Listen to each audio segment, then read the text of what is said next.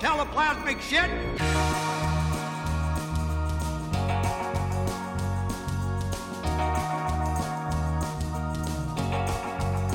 Hey everyone, welcome back to Underrated, a podcast where we discuss underrated films or ones that have slipped under the radar or passed most people by. Uh, I am one of your co hosts, Derek McDuff, and with me, as always, are Ariel Ortiz. Hello. Alan Torres. Hey everybody, what's going on? And we have a special guest joining us from podcast like it's 1999 the creator of Fox's Sleepy Hollow, Phil Iscove. How's it going, Phil? Thank you so much for joining us. Guys, I appreciate it. It's nice to be here. Yeah, yeah, we're really, really glad to have you. Um, so the film we're going to be talking about today is 1996's The Frighteners, um, which was directed by Peter Jackson. I believe it was the last film he did before uh, The Lord of the Rings, uh, directed by him and co written by him along with his uh, partner Fran Walsh uh, starring, of course, Michael J. Fox and an ensemble of really great character actors from the 90s. Um, but yeah, this is kind of a horror, comedy, drama, supernatural thriller. It's a lot of stuff. It's um, you the know, perfect mix. Yeah, it, it's kind of a perfect kind of cult classic. Um, but uh, you know, very '90s cult movie. But Phil was the one who suggested this to us. Uh, I know it's a big favorite of Alan and Ariel's uh, as well. But Phil, uh, I want to kick it to you first. You're the guest, so you get to go first. Uh, tell us why you chose this movie and why you like it so much. Well, I mean, truthfully, you know, it's it's it's kind of funny because there's a confluence of things going on in my life right now in the sense that I'm uh, I'm current project um, that uh, was inspired in a lot of ways by this film. Um, it's a it's kind of a goth Buffy is the best way to kind of describe it, I guess, for for NBC that I'm doing with uh, with Justin Lin's company. And um, so I, I wanted to rewatch this film. I had seen it, you know, a few years ago, um, and I, I, have always loved it. I, I, think that it is sort of a um, as as is your podcast, uh, underrated and underseen. I think it's a mm. film that that a lot of people um, probably don't really know about. It didn't do very well in '96. Unfortunately, Universal sort of uh, overshot with this and put it out in the summer when they should have put it out in October. Uh, they thought they bigger hit on their hands than it turns out that they did. Um, if this film came out in October, I think that this film probably would have done uh, at least a third as well as it as it did. But I also feel like it's sort of an atypical Michael J. Fox performance as well in a lot of ways. I don't think that people sort of think of him like this. Um, it's a pretty dark performance. He's not really kind of um, playing or leaning into the the the Michael Fox isms as much in this in this film. Um, you know, I think there's a lot of things that I love about it. It's also funny because I've been rewatching Sam Raimi's films for uh, the Blank Check podcast, which I'm a big fan of. Um, and watching Evil Dead and this, uh, it's hard not to see uh, a little bit uh, a mirroring going on there to say the least. Uh, this has a very Sam Raimi kind of vibe. I think the entire film is shot with a wide angle oh, lens, yeah. so the whole thing is like fish-eyed and crazy, and the camera's constantly moving, and um, it, it's it's just a really sort of um, dynamic film. Uh, so yeah, I mean, I, I just I also think that I've been listening to the score a lot. It's a score that you can't find anywhere. I had to buy the the CD uh, used on eBay to, for forty dollars, um, but it is one of my favorite Danny Elfman scores as well. Um, he was a fan of um, I think Meet the Feebles and uh, Heavenly Creatures, and just said that he would do whatever Peter Jackson was doing sight unseen next. And obviously, it was a, a good marriage. But uh, yeah, I mean, there's just it, it's it's a really fun, kind of fucked up, weird movie. We'll talk about obviously some of the specific moments that I think on this watch certainly jumped out at me, and sort of maybe explained why this film didn't make much of a, a, a hit at the box office. But.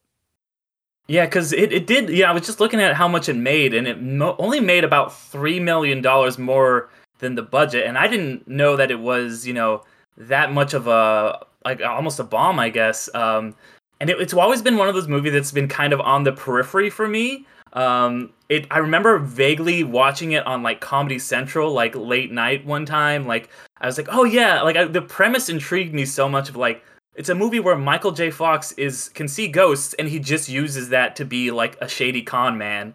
And I, I thought that was really interesting. But I don't let me kick it to I don't know Ariel or Alan, whichever you guys want to take, because you guys I think have a lot more history with the movie than I do. Yeah, yeah, I I would mind. Um, yeah, for me, it, this was actually I think one of my um, first memories of Michael J. Fox is um, you know, seeing him in in anything and so for me this was like the epitome of of, my, of michael j. Fox. And um i just enjoyed the hell out of this movie. Uh i got introduced to it by by my parents. I i don't think we we might have seen it in theaters but i don't remember it until like we watched we rented it and watched it. And um it's just such i i still to this day enjoy enjoy the heck out of this movie. And like i enjoy all the character actors. Um, this was the first time that I caught on. Oh, this is like a Peter Jackson um, film and stuff like that. And then then he get he's plays like one of the background actors in in one of the scenes. He's the man with the piercings that Michael J. Fox like bumps into before he gets hit by the hearse. Um, and uh, and then yeah, best so cameo since Hitchcock. I think he's got. Yeah, yeah, and. Uh, yeah, yeah, and um, and then and then so it was also very interesting of like oh so that's why sean astin like is in in lord of the rings. That might be one of the reasons why sean astin like is samwise because you know his father um john astin I, aka um the og gomez addams is is in this movie uh, yes, as well. sure, sure, sure. uh-huh yeah.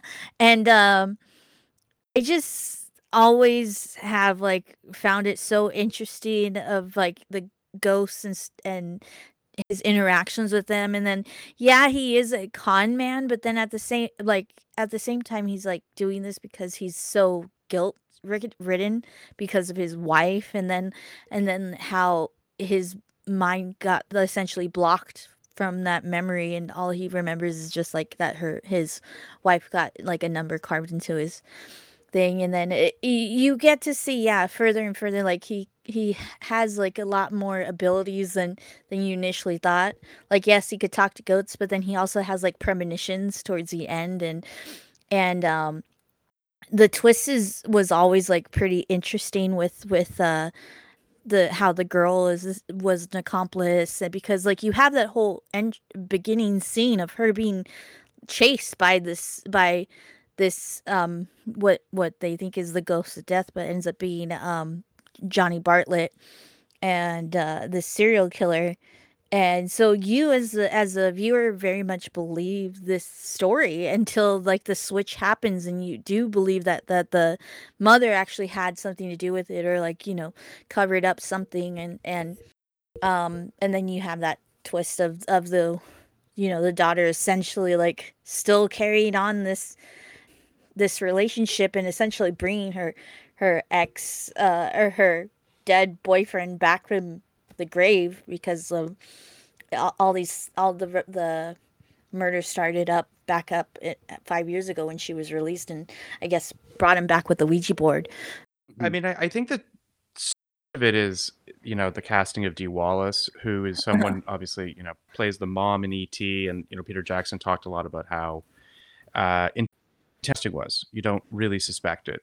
You don't suspect mm-hmm. her to be um, associated with these murders, and it's it's it's a nice shoot up at the end.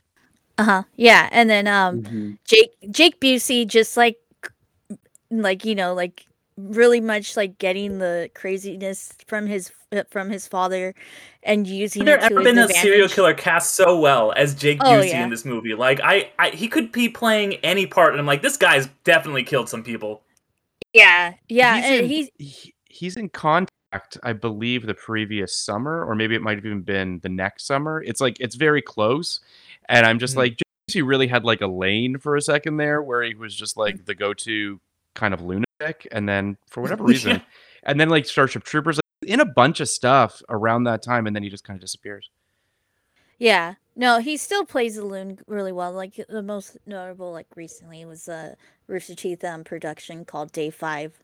That he he like knocked that out of the park. Is just like this um, sleep deprived, like crazy ass like a uh, um, soldier and stuff like that. But yeah, he the the Buseys they just like I, I don't think Jake Busey is actually crazy, but he he, he does it very well. um, uh, but yeah, and it, it, it's such a I love the the like this relationship that that kind of like gets formed between Michael J. Fox's character and then the doctor and and how uh, it, it, you know it's very natural and gradual and and even though like this movie is kind of short it, it does i think actually take place over the course of like a few weeks at least or a few or at least like a, a couple months and and and stuff and um and then yeah like going back to that you have all these awesome character actors with like john astin and then um the the what I know specifically as just Gunny. Like he's the he's always the Gunny sergeant. Uh, oh, R. Lee Ermey. Yeah, mm-hmm. yeah, R. Lee. Uh, yeah. Um, and then and then Chi McBride is awesome in it, and like, and I just love that that friendship that that uh, Michael J. Fox has with these with these ghosts and how like you know they know that they're being used in a way and like they want to be better and he's like well guys like you're dead. Like what else can I can't do much for you. And like all this bickering and and stuff and yeah, I've I've always loved this movie and um yeah, that's why like I don't understand why. Cuz for me, like I thought it was popular because like I got introduced to it as a kid. So so to know that it was, you know, not as well received and then of course like it I guess fell into the same kind of hitch as Hocus Pocus, unfortunately, where it got released as a summer movie, where it definitely should have been released as a Halloween movie. So, mm-hmm. which is why why the '90s? '90s didn't know how to market things sometimes.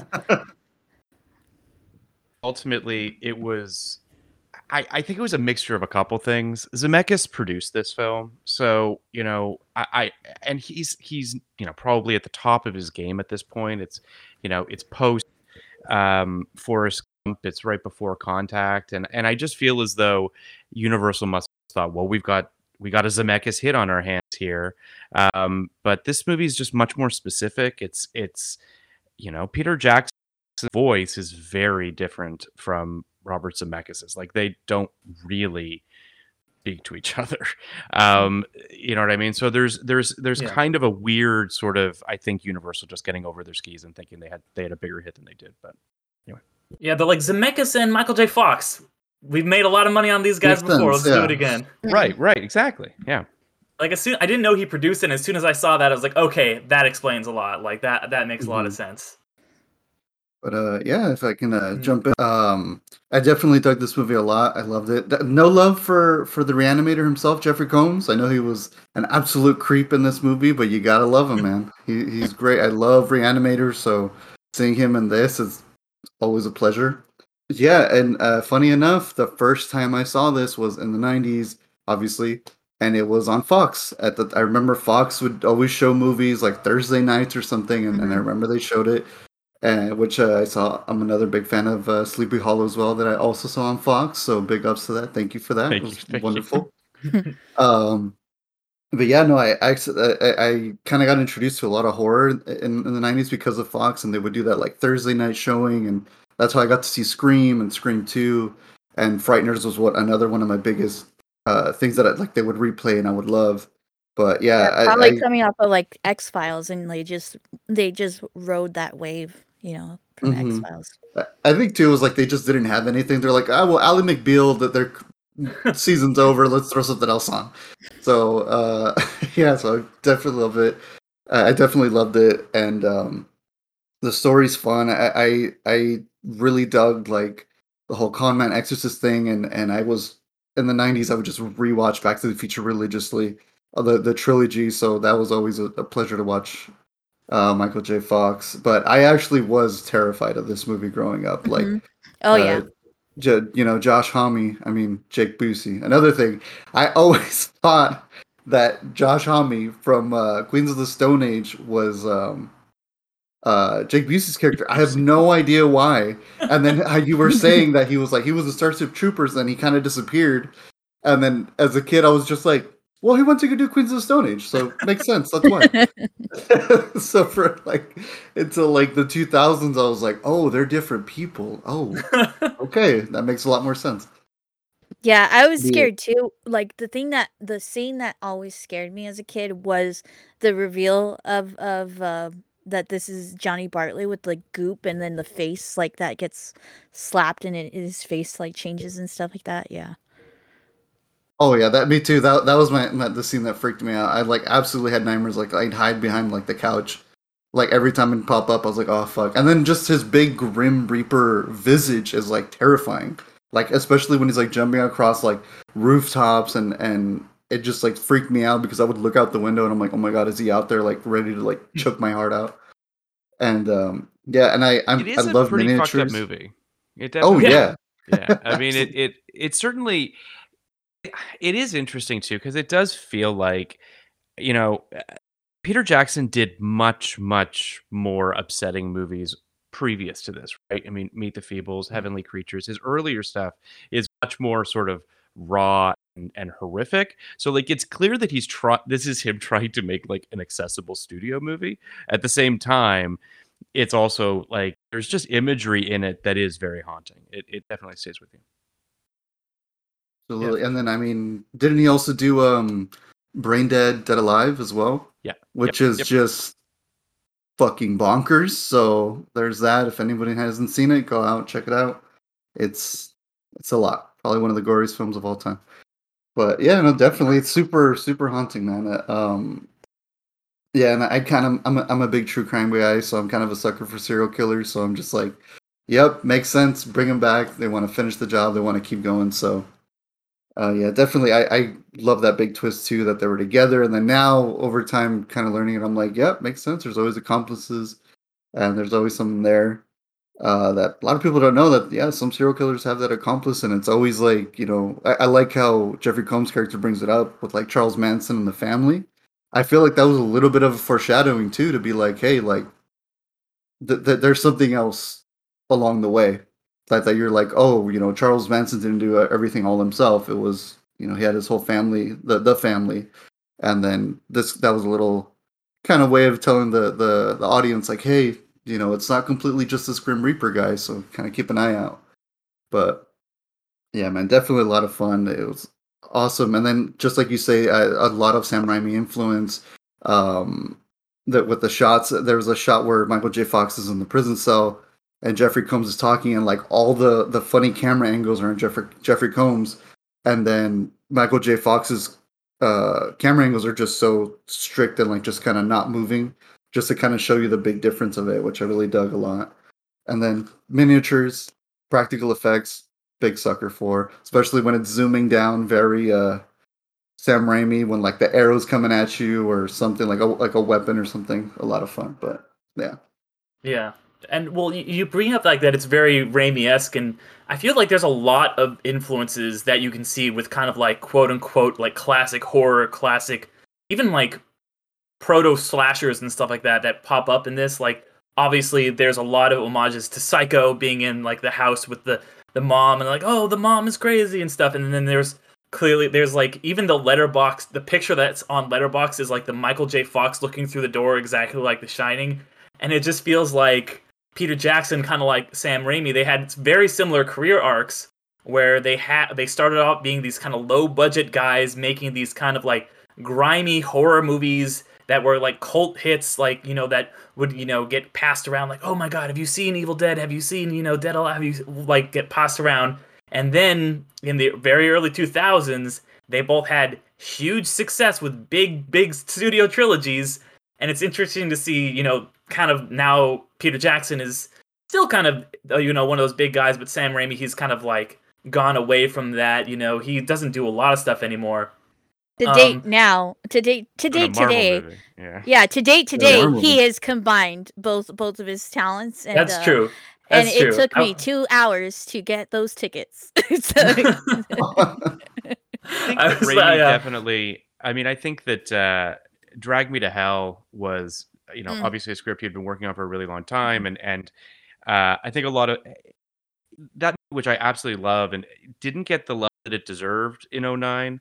Um, which is why we do covered that it. well in theaters. I think that people Mm. just didn't really know what to do with it. Um, I, I think it's a fantastic movie, and I'm listen. I'm excited to see what he does with Doctor Strange. I'm excited that he's back in. He's making movies. Like I don't really care necessarily what it is. I'm just excited to see what he has to do. Peter Jackson, on the other hand, I mean, I just you know, he got he kind of got unfortunately pulled Mhm. back into the the Hobbit movies, which you know if Mhm. if any uh, legitimacy to you know to the stuff you've read he didn't really want to do them. I mean it was it was really almost a contractual obligation at a certain point you know when del toro pulled out of them it sort of kind of landed in his lap. And uh, it's not that they're terrible movies by any stretch of the imagination but it does feel like you're sort of like this guy doesn't want to do six of these. Like he's just Oh yeah. um so I, I do wonder whether or not um and then with the lovely bones not being very good it does feel like he's kind of lost the thread a little bit unfortunately Yeah, I Yeah. feel like he just kind of likes it, wants to make documentaries now. Like, you know, people love the Beatles one. He did that World War One one that Yeah. I, I didn't see either. But like, you know, I think he's just kind of like, all right, well, I have been so bogged down. I think you know these guys who have like struggle for years and then they get this big success, and then they're kind of like, oh, I just kind of have to do this now. They're like, okay, like they need maybe need a break for a little bit. And I think that's why Raimi took a little bit off, went back, did his Drag Me to Hell. Peter Jackson is doing his docs now. Um, and you, you can see it. And I and I Did, think you bring um, up an interesting point. Yeah. No, what were you gonna say, Phil? I was just gonna say uh, he did produce Mortal Engines, and I think he kind of shadow directed a lot of that as well, um, Oh, yeah. which I Which kind I of kind of love, honestly. I did too. I kind I'll kind of ride for Mortal Engines, quite frankly. Um, Hmm. I kind of I kind of dug that movie quite, a often, but yeah, it, it does feel as though. Uh, uh, I it's funny watching this film the other day. I did find myself just really wishing that Peter Jackson, like when the Lovely Bones was announced, I was like, oh wow, like this is him going back to his heavenly Mhm. creatures, right? Like this is him going back to sort of like you know his his kind of obsession with like the ideas of heaven and hell and what an afterlife looks like and all that kind of stuff and i was like oh cool but unfortunately like lovely bones after you've been making lord of the rings movies like i think he just i'm not sure peter jackson can go back to being a small 20 million dollar filmmaker anymore yeah. Mm. Yeah, exactly. And then he had, you know, between those two, he also had King Kong, which is like, I think there's a really good two-hour movie in King Kong. Um, it just, God, that's a long movie. Like, Oh yeah. and I feel the same way about the Hobbit films. I'm like, if that was like one movie or even two, I think that the Hobbit movies would be pretty solid. But like, when you have that whole like the last 30 minutes of the second one are just like a Benny Hill sketch, I'm just like, I, I can't. Uh, so you know, I feel like he's just maybe just reined back a little bit. You know, just a little bit of just like just you know overindulgence and it's. Well, I, think, the, that was more so the the um studios part like uh, very much so like the the stu- movie studios back then a role in that in that time when it was trilogy after trilogy of books after books um they kind of wanted to pull it out and the only one, yeah, because it was shot as two. It was shot as two films, and Yeah, they were like, supposed to be "Hold two on, you got to make a third one." Yeah. Oh.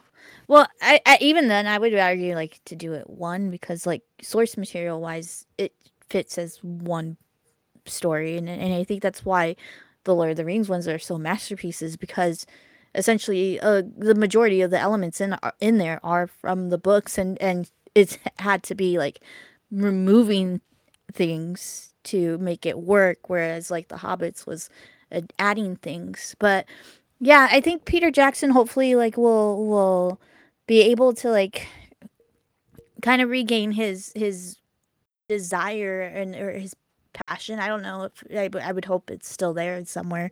Because yeah he is an incredible um filmmaker and and storyteller as like this you know him co-writing co-writing the frighteners here and and um it is something that that very well missed and i really do hope that you know he can come up with because i i don't agree. I think he he could create an indie film and i think that might be the best thing for him because like uh you know indie films allow a lot of creativity um and and i think hopefully with his big you know his good status with with coming out of um the lord of the rings which will probably last his whole year his whole career.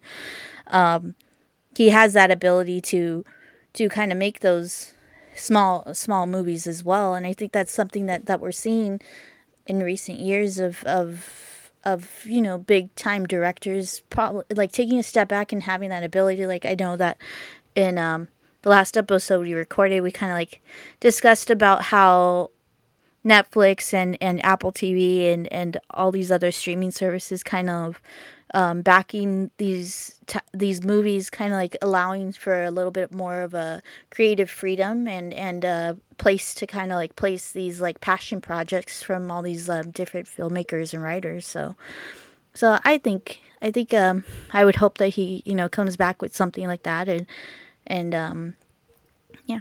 You know, I don't think that Peter Jackson has a lack of freedom. I mean, I think he can kind of do whatever he wants. I think the question is more about whether or not he's able to do something smaller. And I don't even mean necessarily uh, budget wise, but just in terms of like what film one of the many things i love about this film is that it's really just pretty clean it's it's mm-hmm. it's not um complicated for the most part it's a it's a pretty straight uh, storyline and uh, just delineated really well. It's an hour 45. It's not particularly long. Um, it's just a really tight, well oiled story. Um, you know, it's just it's a spooky story. It's a fairy tale kind of thing, and and and he's very very good at that. Um, you know, and and I just wonder. I mean, Peter Jackson can clearly do whatever the hell he wants, and I and I think yeah. that um, you know he he hasn't made a film. I mean, a, a narrative film in a while. Um, you know, I think the last one was Hobbit films, if I'm not mm-hmm. mistaken. Mm-hmm. I think that those were the last yeah, time that he's so. done a narrative film. Um, I, I, I really to believe that the guy doesn't have a bunch of other things that he'd love to do, passion projects, books, whatever the case might be. Um, and and I hope that he finds his fastball again because there was kind of no one like him when he was doing what he was doing. Um, you know, and and and if and if like you were saying, Derek, you know, he needs to uh, replenish, you know, revitalize whatever it is by doing documentaries or you know figuring out what it is that he wants to be saying. I'm excited to see whatever he has to do. But in terms of this particular film, you know, and and and you know, I I watching it again, a bunch of things kind of hit me. The first is um if you guys know, but it was supposed to be a, a part of an anthology of uh, horror films that mm. Zemeckis was doing for, I believe it was Showtime at the time, Tales from the Crypt. Um, so it was going to be an episode of Tales of the Crypt. Ooh. Um, and then when he read the script for it, he's like, "This is ultimately too good to be just an episode of Tales of the Crypt. We should do this as a film. Uh, Zemeckis at that point had seen Heavenly Creatures, and that sort of was the moment. Heavenly Creatures is a masterpiece. If you haven't seen Heavenly Creatures, everyone should go out and watch it right now, especially with Melanie Lynskey killing it on Yellow Jackets. Everyone should be watching everything that Melanie Lynskey does. Um, her last name being said a million times in this film because um, uh, what's her name? Uh, the the main character's last name is Lynskey, so they say they say like Doctor Lynskey a million times. But um, it, it's it's it's just interesting to see how Zemeckis smartly, from a producerial perspective, seeing that there was just more to do with this, and that this this this story deserved to be given more money. And then you know you mentioned the uh, Grim Reaper and those special effects, which at the time were groundbreaking special effects, which hold up pretty well, all things mm-hmm. considered. I mean, mm-hmm. 96 was a long time ago, but when that Grim Reaper comes out of the mirror in the bathroom, it looked fucking awesome. Like it still mm-hmm. looks really, really cool. Mm-hmm. Um, you know, so a, a, that mixture of practical and special effects. I mean, Weta, this was basically one of Weta's first things that they did, which is, you know, um, obviously Peter Jackson special effects house. Um, it, it's it really is sort of a groundbreaking movie I feel like a lot of people haven't seen it. I think that I think that it's just kind of this weird little movie that kind of exists. Um, but I think that I, I really do feel like tone of this movie is bizarre. Like it's really trying to be a comedy and I mean, in a lot of ways, it is doing kind of what Evil Dead did a little bit. It's not as gory as Evil Dead, but like Evil Dead Two is trying to be kind of like cartoonishly playful while at the same time being a horror. Movie.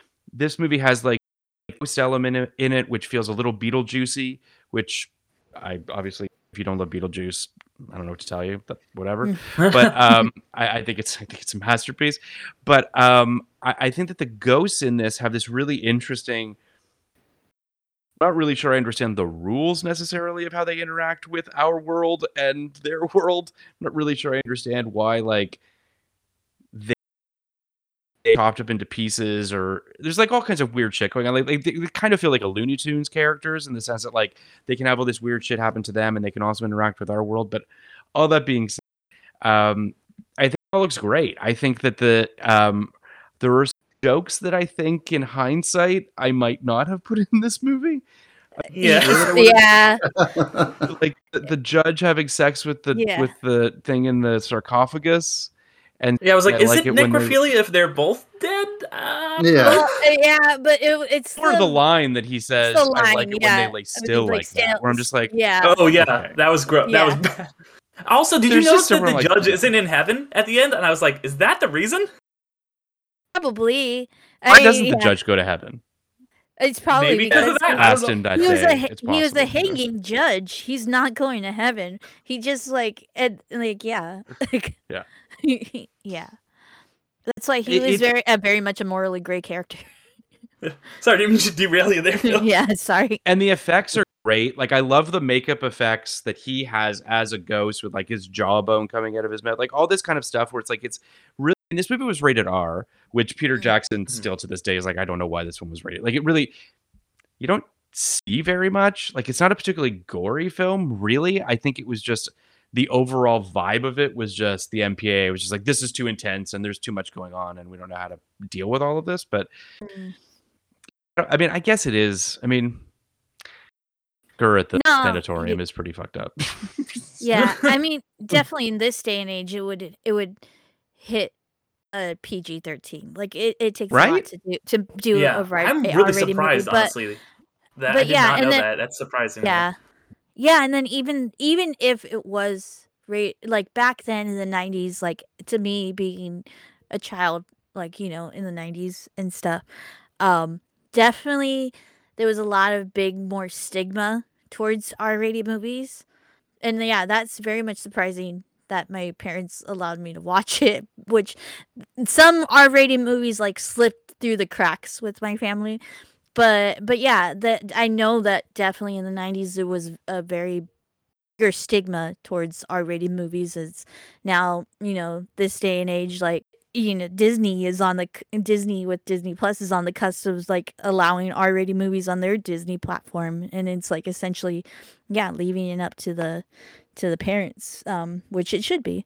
Um, but yeah, that probably is another reason why it kind of didn't get as much res- like reception as as it should have. Yeah, I I do. I think the R rating um, definitely hurt its box office. I think again, an R rated film coming out at Halloween has a better shot of people going out to see it. An R rated film coming out in I think this movie in July, if I'm not mistaken, uh, it is just sort of like what are we doing right now? It's uh, it's it, it was a choice uh, to say the least. I'm sure Universal, if they could do it again, I wouldn't.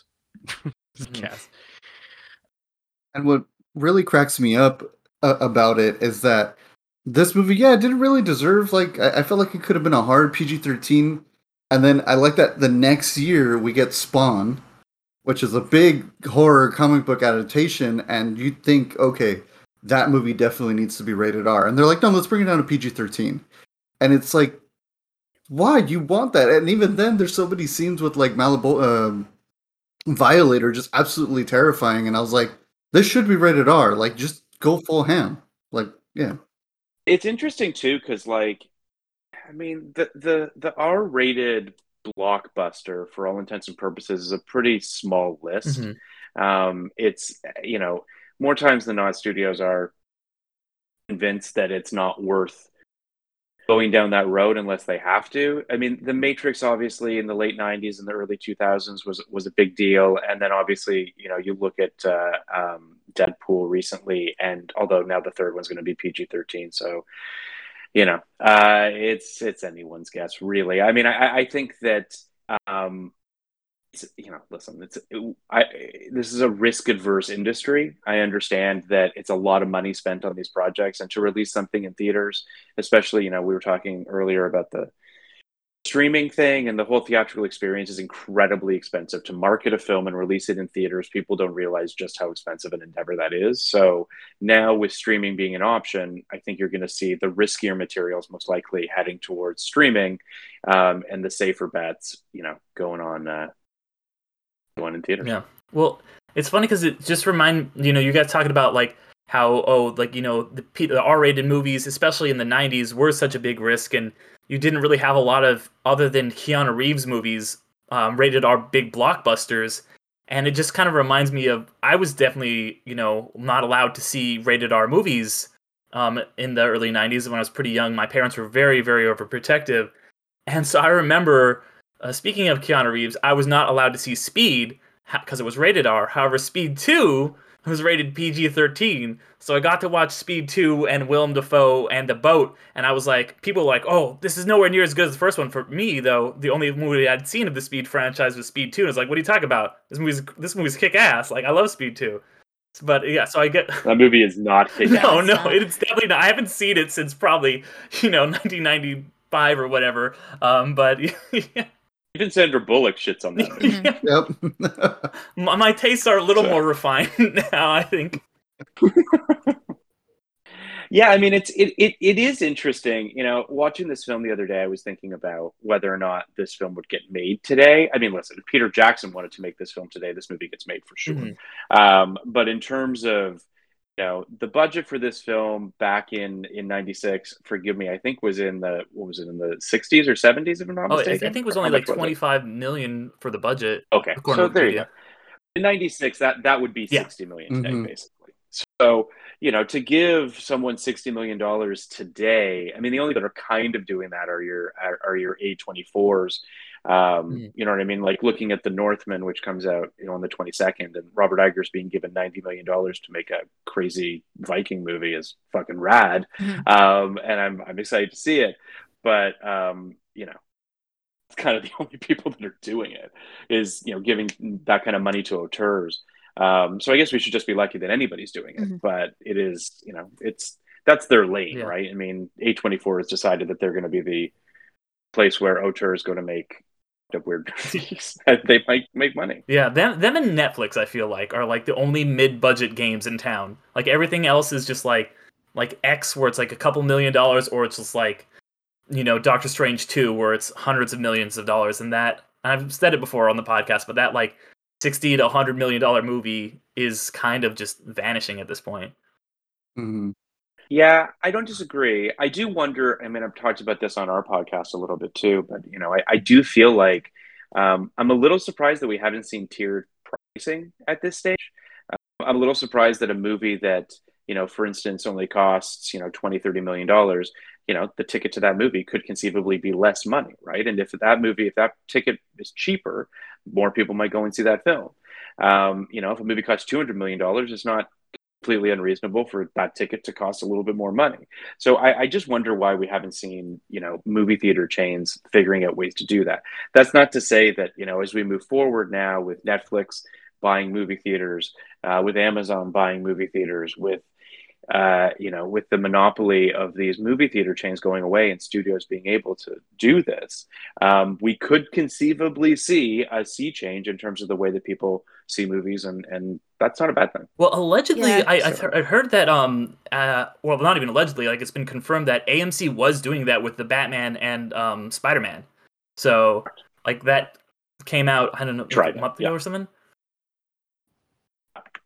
They, no, you're absolutely right. It, it it's it's definitely on the table. Now. Yeah. So I'm a little. I'm I'm wondering how much farther we go with it. I don't necessarily think it's the worst thing in the world. We did an uh, we did an episode on our podcast um, where we covered every issue of Premiere Magazine from 1999, and there was the, the first issue, the Millennium issue, was all with there were interviews with George Lucas and James Cameron, and both of them were talking about ticket prices, mm-hmm. and they were talking about how more expensive movies should be more expensive to see, and this idea of now again, of course, Lucas and fucking James Cameron think that people should have to pay more money to see their movies. That's not a surprise, but but I do think that there is something to be said for.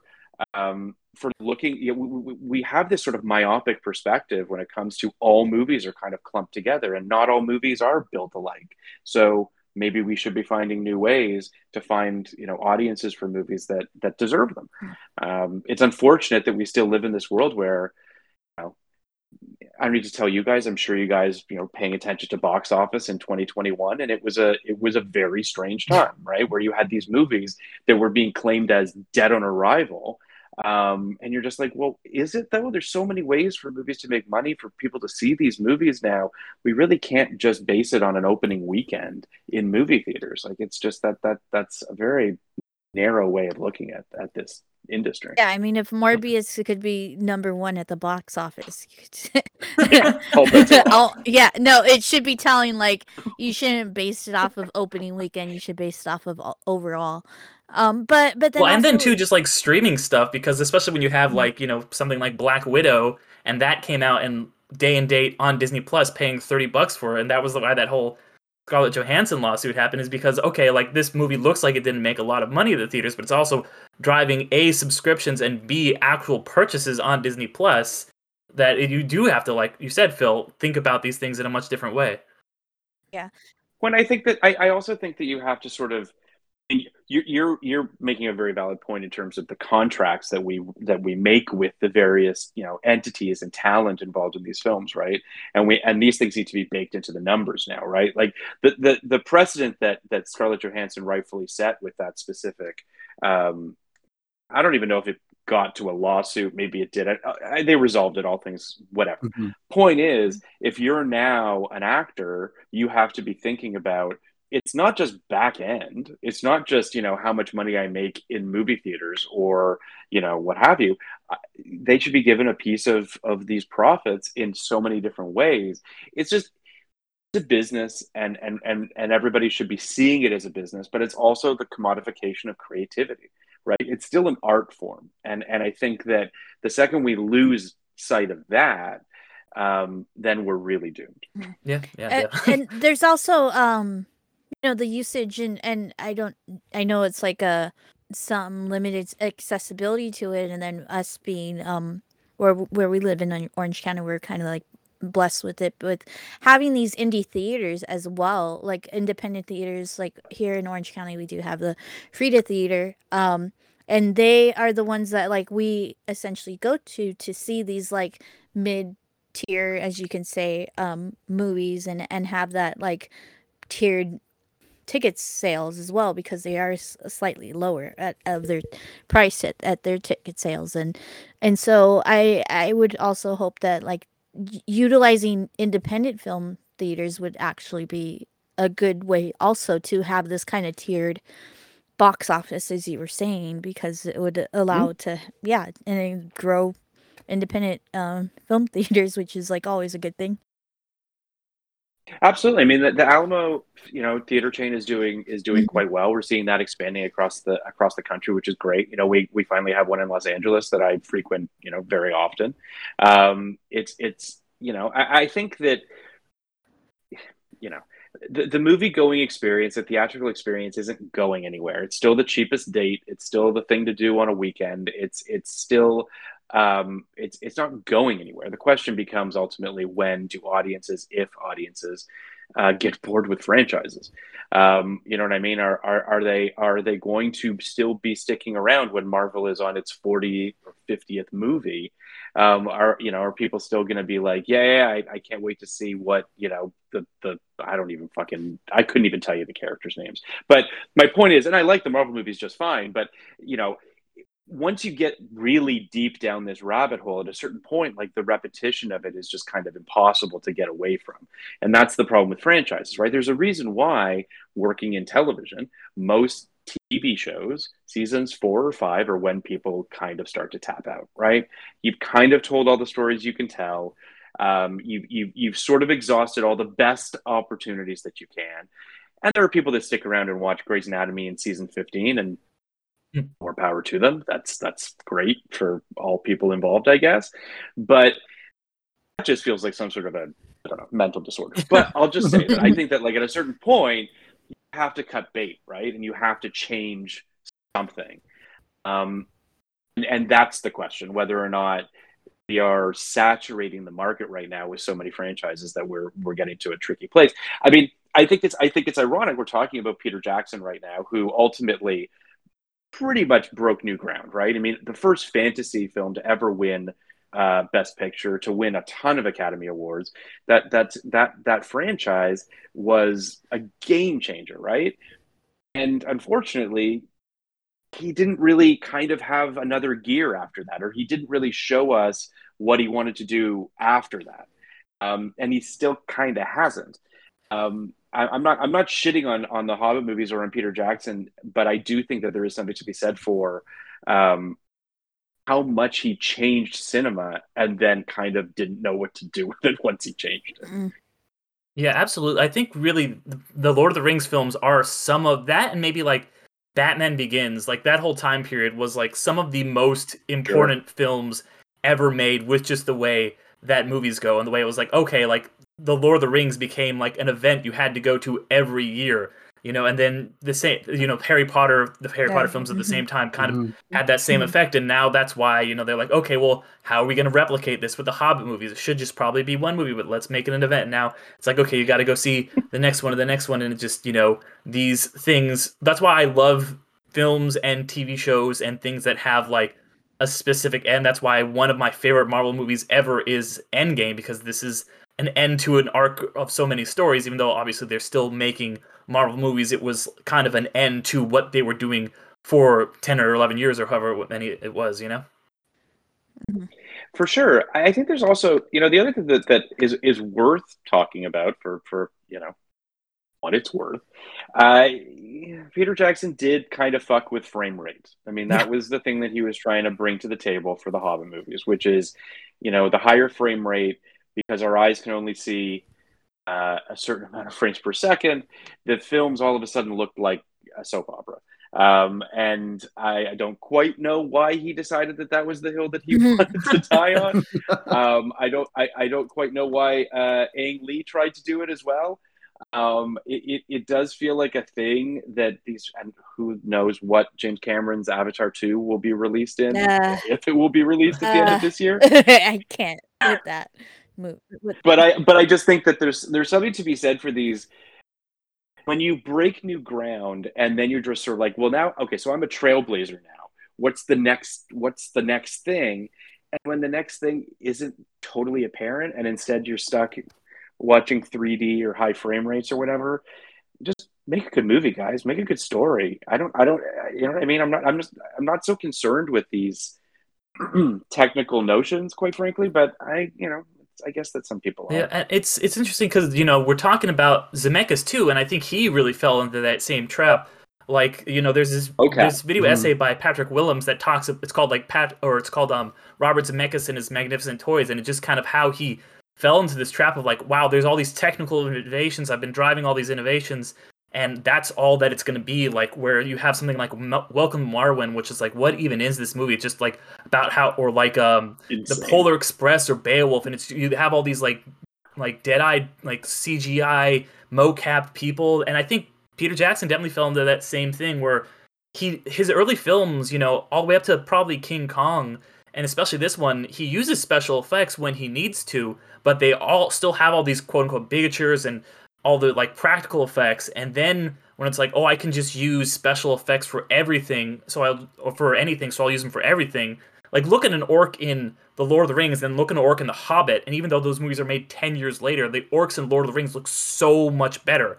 And it's not to say that like the cgi was better because it's obviously in 2002 than it was in 2012 it's clearly better in 2012 but you when you blend them like that you just use them to fill in the cracks instead of just paint the whole painting. It works. It, it, it works so much better for cinema. You know. I you make a really you make a really good point, and I, I think it's interesting because you know, listen, I think Polar Express, Beowulf, Christmas Carol, those movies suck. I, I mean, they're, they're, they're horror shows. I like them. Um, but the, but I but I do think that you have to give credit to the first person through the wall, right? That's the they get the bloodiest, right? They're the one that's like, I'm going to try this thing.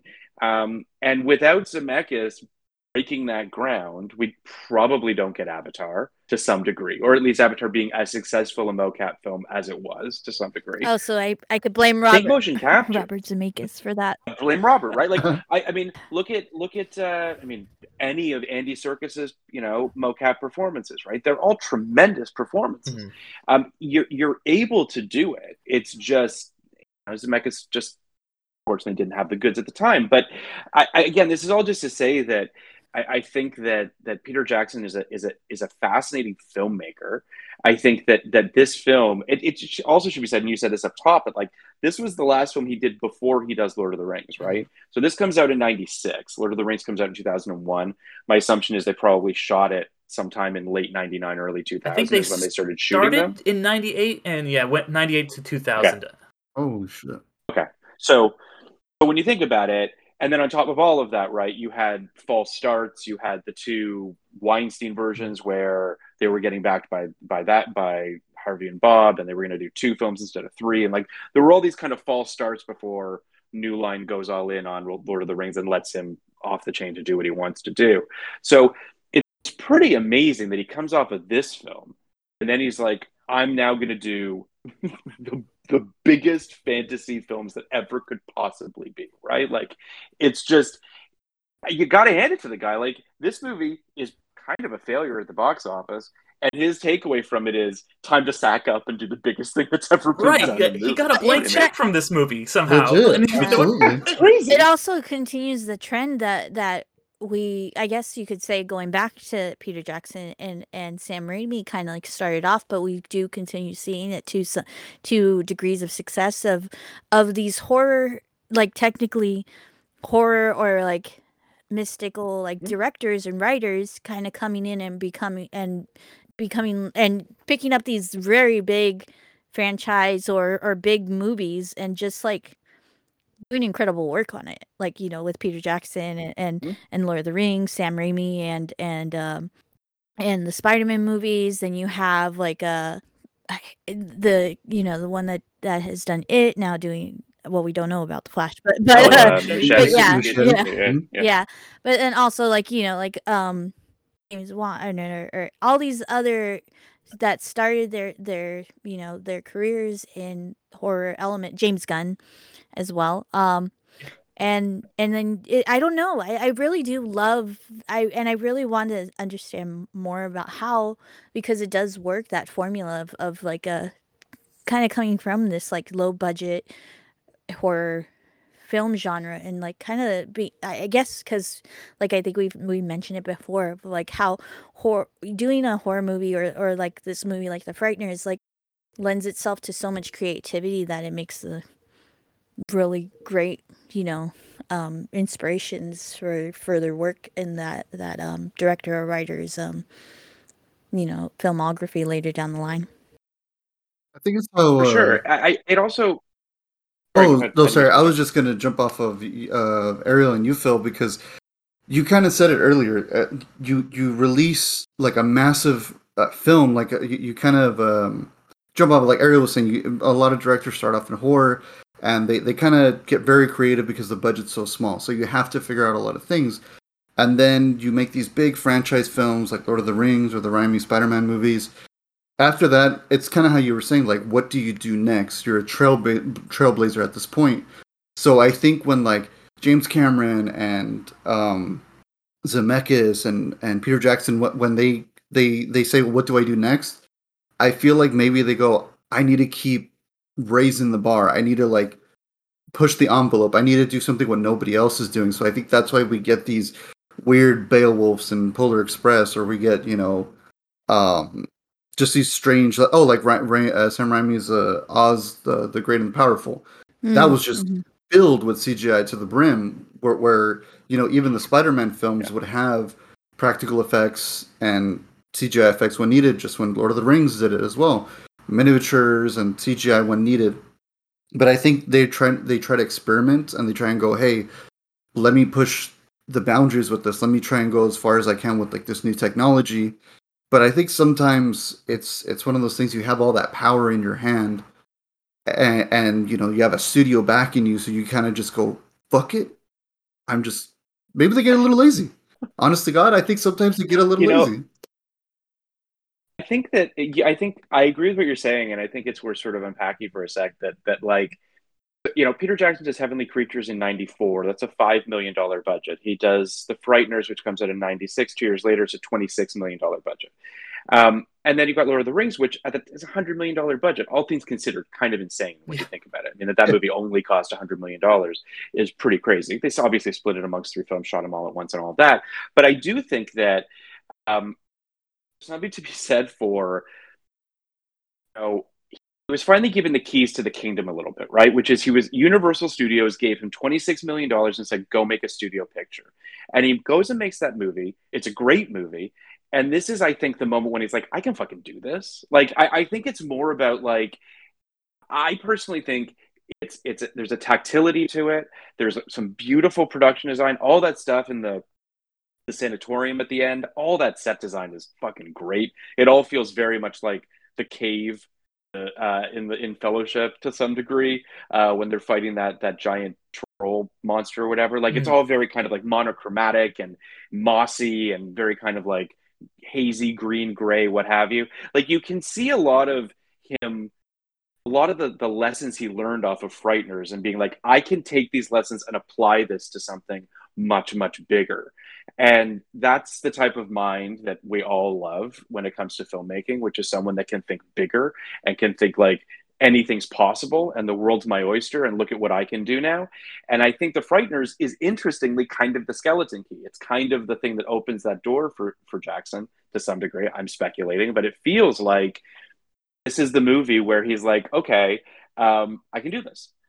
And he figures, well, now now or never. I guess I just should just back up and do the thing that I've been wanting to do my entire life, which is the Lord of the Rings. It's it's crazy that he does it um, but I mean, God bless him for it, right? I mean, he just he the, the, the fearlessness that's required to do something like that is is is unbelievable.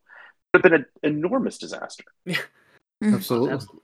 And yeah, the faith that New Line had, were like, okay, we're going to give you this movie and give you it at a level that you've never had before, and we'll let you do three, like not just one or two like the other studios had, but we'll let you do three movies to the point where when like you know Shyamalan when he was trying to make who was a very successful director at the time when he made his last Airbender movie.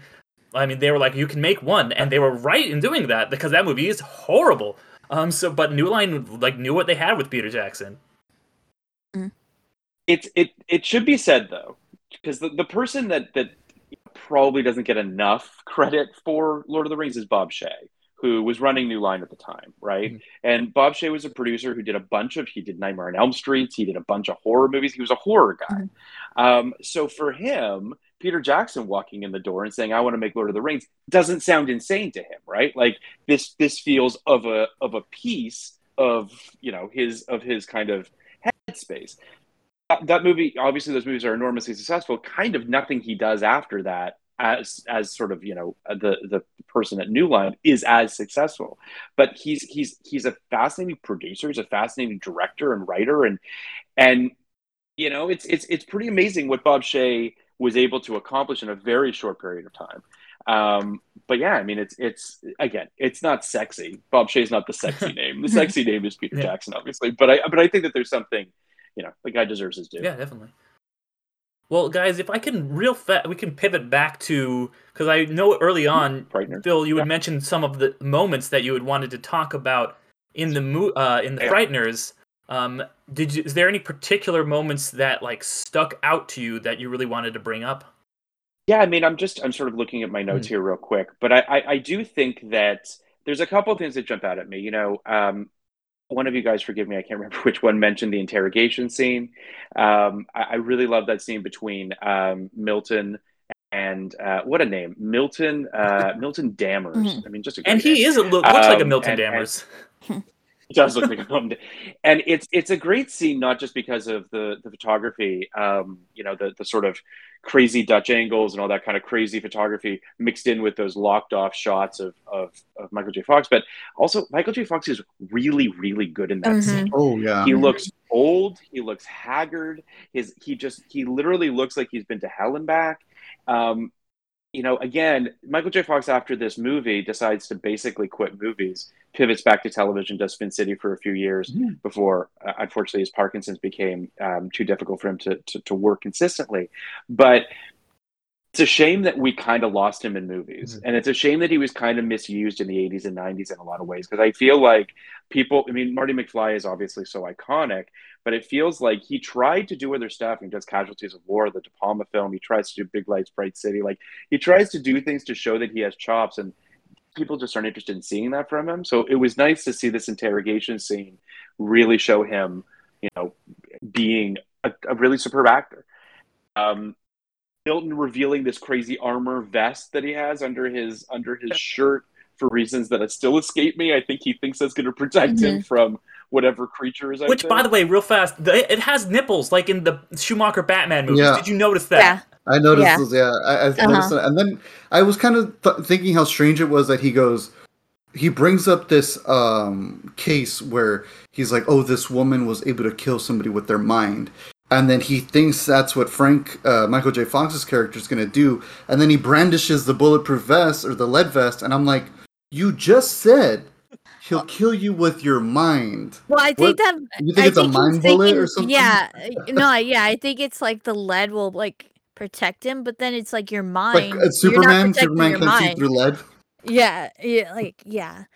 Um, but also like eh, for me, um, one of the scenes that that stand out to me and I love is that scene in the the hospital at the end, and I think that Michael J. Fox just freaking acts that out so awesome, and um, and that whole like, yeah, the last fifteen minutes are my favorite part of the movie because of how you know tense it is and that that's where essentially like that another element of a horror movie like you know like this chase kind of happens and and you're mm-hmm. being and then him going in and out and of these premonition or like um I guess premonition. Well, no, premonitions before, but you know, the yeah, the past. So like flashbacks yeah. and, and, him visions. There you go. Yeah, just visions of him seeing this and back and forth, and like he just I just love him in that whole scene and and um no I I I couldn't agree with you more. I love all that stuff. I think that the film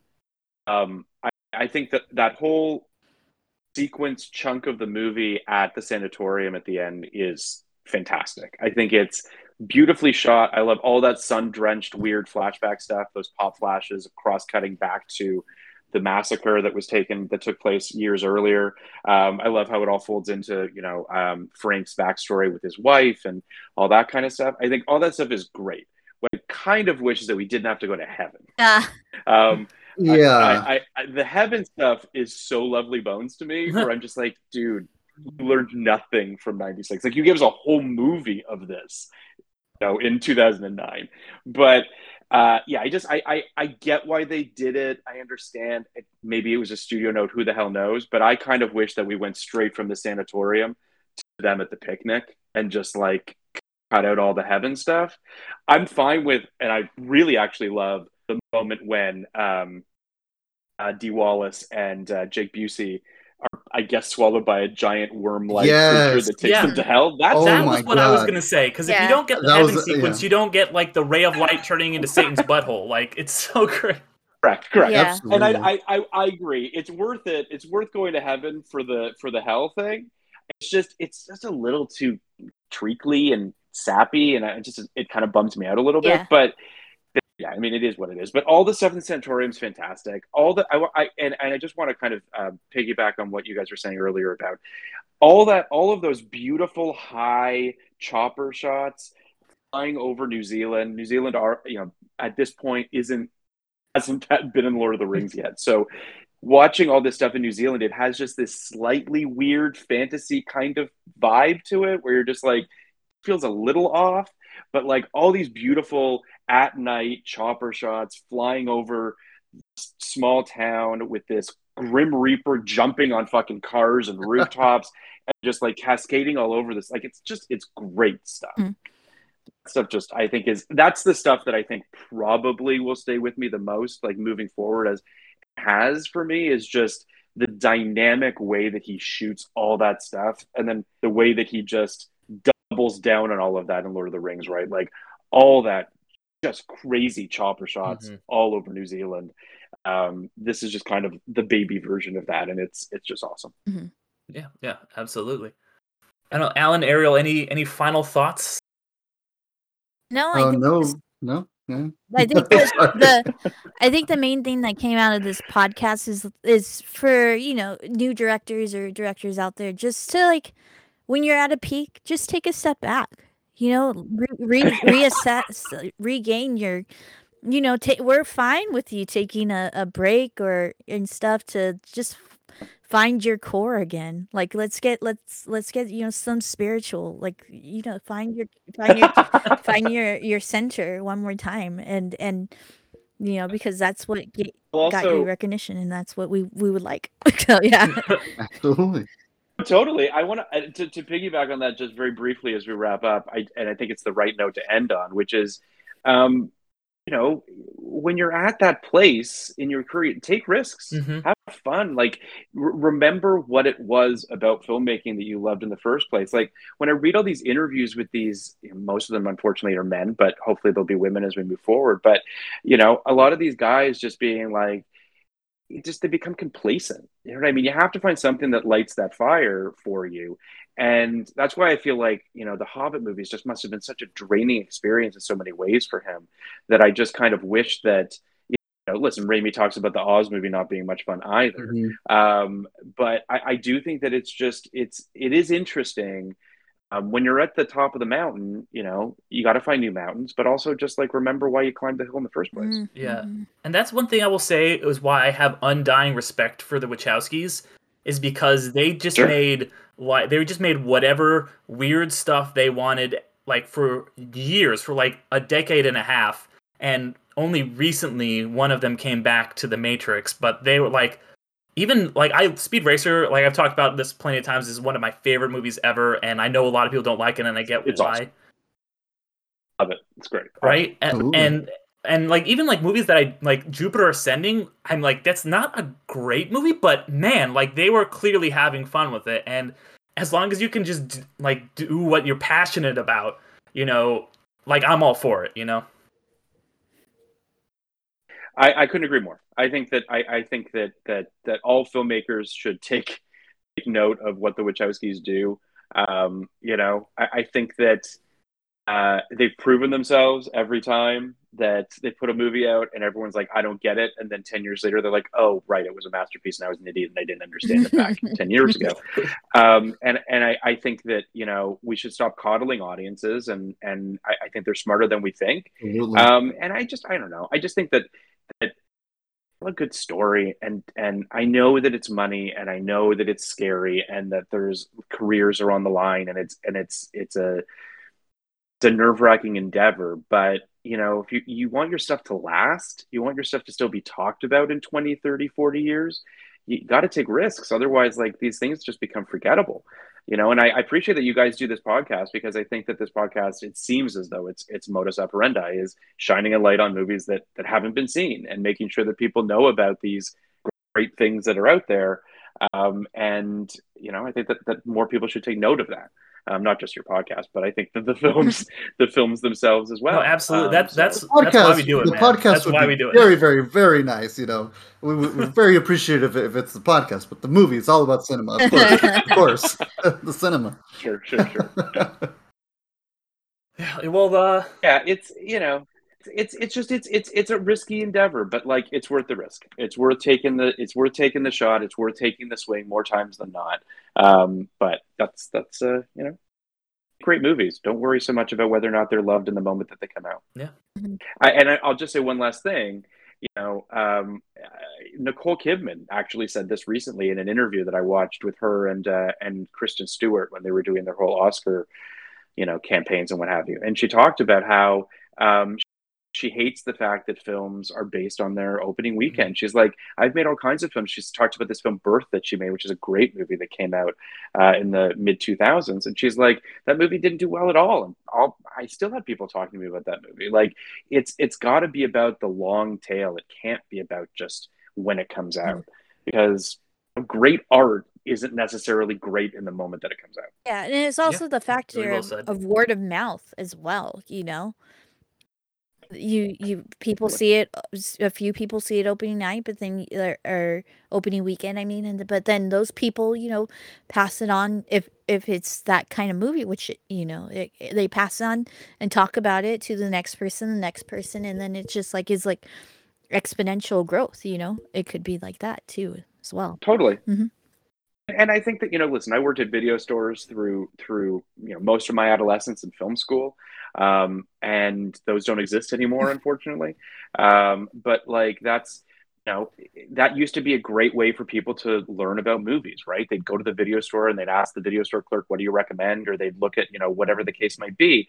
Um, lots of movies that became hits on video that that didn't become hits on in theaters. Um, it, it still exists. You can still rent movies. Most people don't, but still, like you, you still can. And I think that we, one of the great things about social media is being able to get out there and, and, and bang the drum for this movie that you love that people haven't seen or isn't doing well in the theaters or whatever the case might be. So we just all have to keep, you know, banging the drum for movies that we love, even if, uh, even if they're smaller Yeah, and, and like you said, Phil, Mhm. that's kind of that's kind of our whole deal here on, on underrated. It's Hell like yeah, absolutely. like there's because the, the, especially for me personally, I'm just always like, there's so many movies. I'm just like, why hasn't anyone seen Eddie the Eagle? Let me talk about it. How can I do that? Oh wait, there's this platform that exists where I can go and talk with my friends about it. So yeah, yeah, exactly, man. Th- That thank you. Um, but yeah, I, I guess uh, that about does it, Phil. Um, you know, you obviously have Mm-hmm. your own podcast, uh, podcast like it's 1999. Why don't you do. let the good people know about that and where they can find it? Yeah, uh, I, I have a podcast with a fellow TV writer, um, Kenny Neibart, and I. It's called Podcast Like It's 1999, where we've been exploring every single theatrical release film of 1999, including television and straight to video. And we've been doing it for four and a half years now. This will be the last year as we wrap up 1999. But uh, but again, it's it's it's a it was a seminal year for a bunch of reasons. But it's all the things that we've been talking about, which is you know independent and and American filmmakers, foreign filmmakers. It was the cusp of the millennium, and it felt like everyone was just ready to take crazy swings and do great movies and do wonderful things. And you know, we've talked about everything from Talented Mr. Ripley to Election to Audition um, Fight Club. You know, we just did, recently did a Fight Club episode with uh, Karyn Kusama, and we talked with her about about the making of, of that film and, and and how it spoke to her back in 1999 and how it affected her filmmaking. Um, you know, we've we've had lots of great episodes uh, with lots of great guests, and uh, we also have a Patreon. Uh, where we've been talking about the films of 1989, and then we just wrapped that up, and we're now doing the films of 2009. Um, so you can you can find our Patreon at www.podcastlikeits. uh, Sorry, www.patreon backslash podcast like it's. Uh, so that's where you can find that. You can find me and our podcast on Twitter at uh, podcast like it's, or my Twitter is PM Isco. Um, but yeah, check us out. I think you'll enjoy it. If you like this podcast, I imagine you will like ours as well. Yeah, I can I can definitely vouch for that. It's a great podcast, and I will say, interestingly enough, what we were kind of talking about how over time, you know, movies do get these different reputations, and how a lot of those movies from '99 have grown. in repu- Like I was listening to your Oscar episode, and just like these are the movies that got nominated for Best Picture in '99, one of the best movie years ever. And it's like, you know what's great? What's better than The Matrix? The Cider House Rules. Okay, just like that's that's the thing, right? Where it's like that Oscar year where you're just like, you're telling me the Green Mile was better than Magnolia, for instance. Like it's just like it, it just isn't. right. Um, so yeah, I mean, it, it time time will tell. Things are, I mean, and this is not to get into a whole Oscar thing, but you know, time is the is the ultimate arbiter, right? Mhm. It's the one that shows whether your movie can test stand the test of time or your TV show can stand the test of time. And this podcast that we've been doing, that Kenny and I have been doing, has been uh, has been not just a lot of fun, but also a great learning experience and being able to see why films uh, hold up, you know, and why these why that year uh, was this weird sort of lightning uh, in a bottle. It was it was it was really special. Yeah, yeah. Two things real fast, uh, Phil. Uh, Of course. One, well, two questions. When you guys Sure. do Batman '89, can you give me a call? We or you guys already done. We we unfortunately did it Oh. already, and we had uh, we had Karina Longworth on for it. So awesome. um, she, she it was a great episode, uh, and she was a uh, no offense to you, No worries. um, but uh, but we did do we did do that. That was our last episode of the 1989 Patreon, but it was uh, it was a really special one. So you should check it out sometime. I think you'd enjoy it. absolutely will. And uh, second question, it's it's I, I, you, I know you guys focus on 1999, and I've Hmm. I, I I've asked people this, and, and it's such a weird thing, but and it kind of does relate to Michael J. Fox, and I remember, you know, he was on Spin City, and, and I remember watching it way even as a kid, and then there was when he was diagnosed with um, Parkinson's, and I remember there was like a special Mhm. about it, like it was like kind of like his farewell from Spin City right before they got uh Charlie Sheen. And I distinctly want remember watching that special. I don't know if you ever remember it or maybe maybe you guys might have covered it. I'm not sure. But Yeah, I mean, I, I didn't know that it was in '99, but that that does make sense. Um, you know, we we've been trying to cover as much TV as we can from '99. Um, Kenny, my co-host, has four kids, so his bandwidth is is a, little bit more narrow than mine is. Um, so I try to cover the television stuff as much as I can. Um, but that that's a, that is a really interesting thing that I'll that I'll look into. I mean, I've done some miniseries. We did one on uh, Felicity, Sex and the City, Freaks and Geeks, West Wing. We're going to be doing one on uh, The Sopranos, which uh, aired its first season in 1999. So we'll we'll be doing that uh, near the end of this year as well. But but yeah, I mean, uh, Spin City was huge in '99. Mhm. So Oh. I, I I certainly will uh, look into that for sure. yeah, no, it was just there was this like weird thing that they mentioned. I don't know if it came out in '99, but I just remember I I was watching it at the time, and they mentioned that Michael J. Fox did stunts for fun, and that they thought that that Uh-huh. was part of what made him get like Parkinson's. That like they kind of blame the the scene in Back to the Future Part Three where like he gets uh, hanged for a moment and then he gets dragged. Yeah, they were they talked about. Yeah. And then they also Yeah. mentioned that he used to do like stunts for fun. Like I remember seeing this image of him, uh, like he was wearing like a I don't know if he was like wearing his suit from like Spin City, and then he was like getting pushed into like a river with like another dude, and like they're just on like office chairs. And, and I remember that image so vividly. And I remember asking people about it because they said this is part of why they mentioned the Back to Future Part Three and that. So I always wondered about it. So I just wanted to throw it out there. Yeah, no, for sure. I, you know, it's interesting, and I'm just looking here. His last episodes were in May of 2000, so Oh, okay. Covering on the show. Dang. But Almost- but I'll just say this: um, I have read those those rumors, and you know, so much unfortunately is we still don't know about Parkinson's, and I don't think that Michael J. Fox subscribes to, you know, the notions that uh, that any of these roles were were the Mhm. reason behind it. Um, but it is uh, it certainly is interesting, and it certainly is. I mean, I, I, as just for what it's worth here, two things as I'm looking at these last episodes of Michael J. Fox's on Spin City. The first is that the last one was written by Bill Lawrence. Oh, Because- Scrubs. Awesome. Uh, so Ooh. you know, a, a- just a, a slightly uh, successful guy.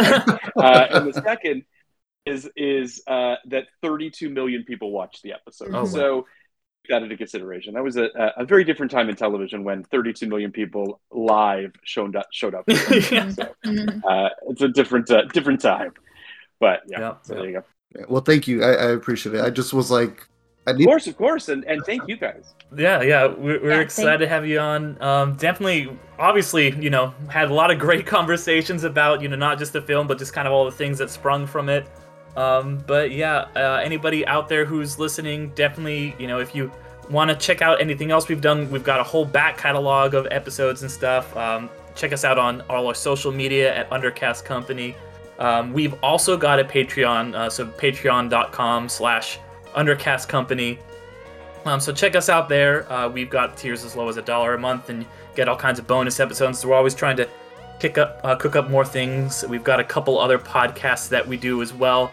Uh, Ariel's got her "You've Never Seen" podcast, where she introduces me or Alan, or sometimes she gets introduced to a new uh, well, a movie that we really should have seen by this point. Um, I'm working on season two for my TV podcast, Gateway episodes, and then whenever there's a new Marvel thing, I also do um, a sort of a side podcast called Infinity Stones and Dragon Bones. So if you guys want to hear more of us, first check out first check out podcasts like it's 1999, then check out one of those.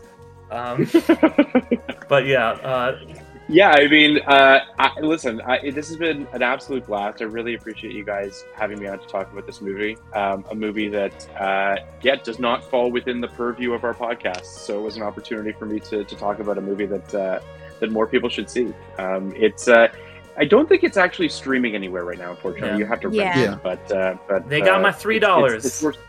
It's, worth. Yeah, I was gonna say it's worth the three bucks. Yeah. guys. absolutely. Uh, I was just Yeah. surprised that I didn't own it. But yeah. so there you go. Thank you again. All right. Good night, everybody. Thank you so much, Phil. We All right, man. appreciate it. Thank you so much, guys. It was Hi. blast. Thank you. Talk to you soon. Bye. Take it easy, everybody. Have a good night. Have a good one. Thanks for being amazing.